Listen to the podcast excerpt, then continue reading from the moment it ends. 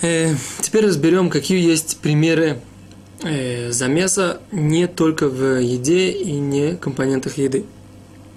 Еще раз э, повторим, что если у нас есть клей, который приклеивает зубные протезы, когда мы добавляем какой-то порошок в рот, и за счет слюны это превращается в какой-то клей, на него приклеиваются протезы, нужно проконсультироваться с компетентным раввином. Понятно, что это большая необходимость для того, чтобы для человека, который пользуется зубными протезами.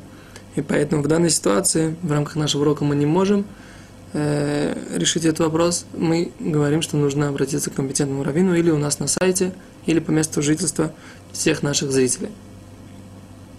Налить воду на землю, несмотря на то, что есть, возможно, в этом вопрос э, с точки зрения запрета сеять и пахать, да, взращивать э, то, что посажено, нет в этом проблемы с точки зрения замешивать.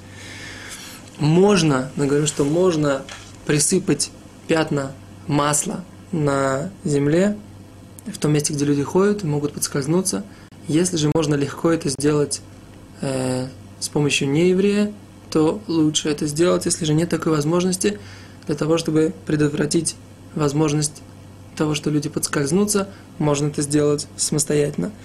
Э, есть в э, поиске обсуждают вопрос, как быть с человеком, который, которому некуда сделать малую нужду, у него есть только какой-то ящик с землей.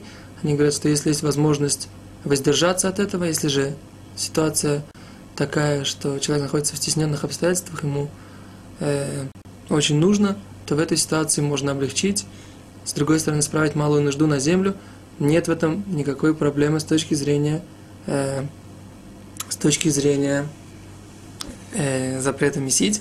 Теперь присыпать, если мы говорим, что присыпать э, эту, вот эти пятна на, на земле, мы говорим, что нужно присыпать их большим количеством э, приготовленного уже заранее, это с точки зрения запрета мукции, присыпать большим количеством э, какого-то песка или какого-то там другого сыпучего э, компонента для того, чтобы это совсем-совсем не было, никак не попадало под вопрос о, о запрете о замесить. Так, теперь э, с точки, что бывает, что, как быть в ситуации, если, не дай бог, человек нарушил запрет месить и замесил что-либо. То есть, если он нарушил по обоим мнениям, и по мнению э, Рэби, то есть он и влил воду, и э, перемешал, то тогда это попадает под э, характеристику по всем мнениям запрещенное действие, и тогда, если он это сделал, если он это сделал специально, то тогда другим, э, то тогда можно, то есть как бы есть в этом два мнения, да? Два мнения. Какие два мнения? Если он сделал специально, тогда ему это запрещено навсегда, этому человеку. Остальным после шаббата это можно.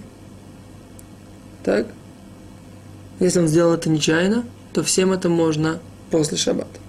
Мнение Агро и Мишнабрура говорит, что можно опираться на него в ситуации, э, другу, в ситуации, когда нет другого выхода, что если он сделал это нечаянно, то можно использовать это также и шаббат. Можно на это мнение, опять же, если нет другого выхода. Если же нет запрета, по мнению большинства мудрецов, то это можно использовать в шаббат, поскольку, поскольку мы уже говорили, что основное, основное мнение у нас с точки зрения запрета месить, это большинство мудрецов, что нету запрета в, с момента вливания воды, а только с момента, когда мы начинаем перемешивать.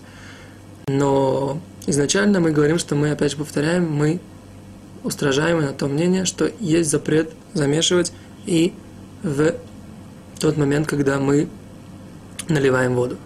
Итак, мы закончили тему запрет месить в шаббат.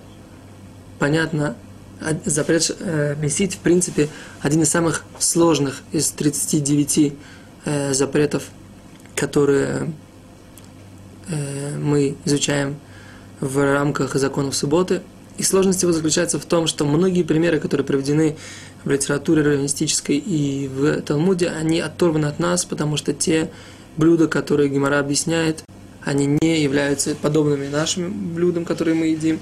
и примеры и так далее. И как бы с точки зрения реальности очень трудно определить, что мы называем э, компоненты, которых можно из них сделать единое тесто, и компоненты, которые, в которых единого теста сделать нельзя. И поэтому э, в этом в этой серии этих уроков я, например, чувствовал особую сложность донести до наших зрителей каким-то образом четко и ясно те посылы и те мысли, которые есть в этой ситуации. И понятно, что э, в рамках нашего урока мы не можем охватить, я бы назвал, сказал так, объять необъятное, и поднять такую сложную тему, как запрет месить.